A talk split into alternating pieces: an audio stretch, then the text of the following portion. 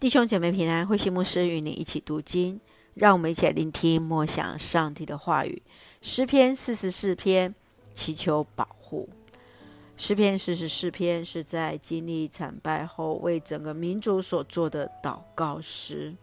诗人来细数祖先所流传，上帝赐给列祖应许之地。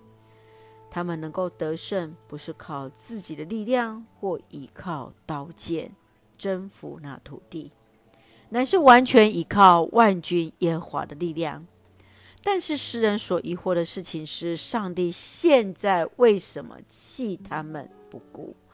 对上帝提出一连串的问题，来陈明他们所遇到的困难。最后，诗人以祈求主的帮助拯救作为结束。让我们一起来看这段经文默想，请我们一起来看四十四篇二十五到二十六节。我们扑倒在地上，被挤倒在尘土中。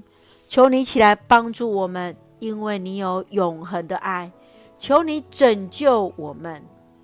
在苦难当中，以色列人不仅与上帝对话，更是对上帝抱怨连连，来诉说所遭遇的苦难。敌人的攻击，上帝对他们的不公平，因此诗人回到上帝的面前，要唤醒似乎仍在沉睡当中的上帝，祈求主的怜悯，伸出他大能的膀臂来救他们脱离痛苦。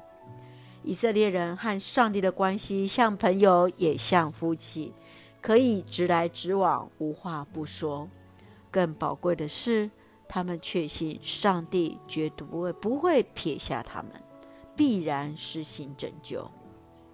亲爱的弟兄姐妹，你从这首诗的字里行间当中有什么样的感触呢？当你在苦难当中，你会如何与上帝对话？呼喊上帝却没有回应时，你又会怎么做呢？求主来帮助我们，真的是能够。倾心吐意，在神的面前来向上帝诉说，让我们也再次确信主的爱也必然带领我们。让我们一起用诗篇四十四篇第三节作为我们的金句：你的子民不是依靠刀剑征服那片土地。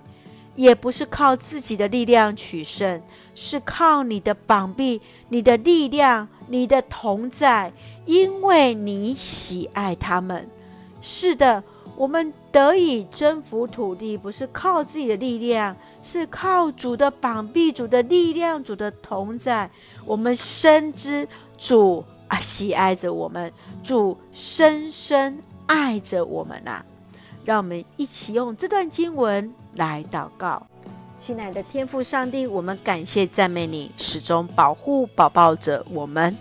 求主怜悯我们在苦难中的软弱，在深深的忧愁中，求主伸出全能的双手扶持帮助我们，帮助我们在抱怨中不忘数算主所赐的恩典，深知一切得胜都在于主。使我们能够紧紧抓住你，跟随主不离。愿主赐福我们的家人身心灵健壮，恩待所爱的国家台湾一切平安，使我们做上帝恩典的出口。感谢祷告是奉靠主耶稣的圣名求，阿门。弟兄姐妹，愿上帝的平安与你同在，大家平安。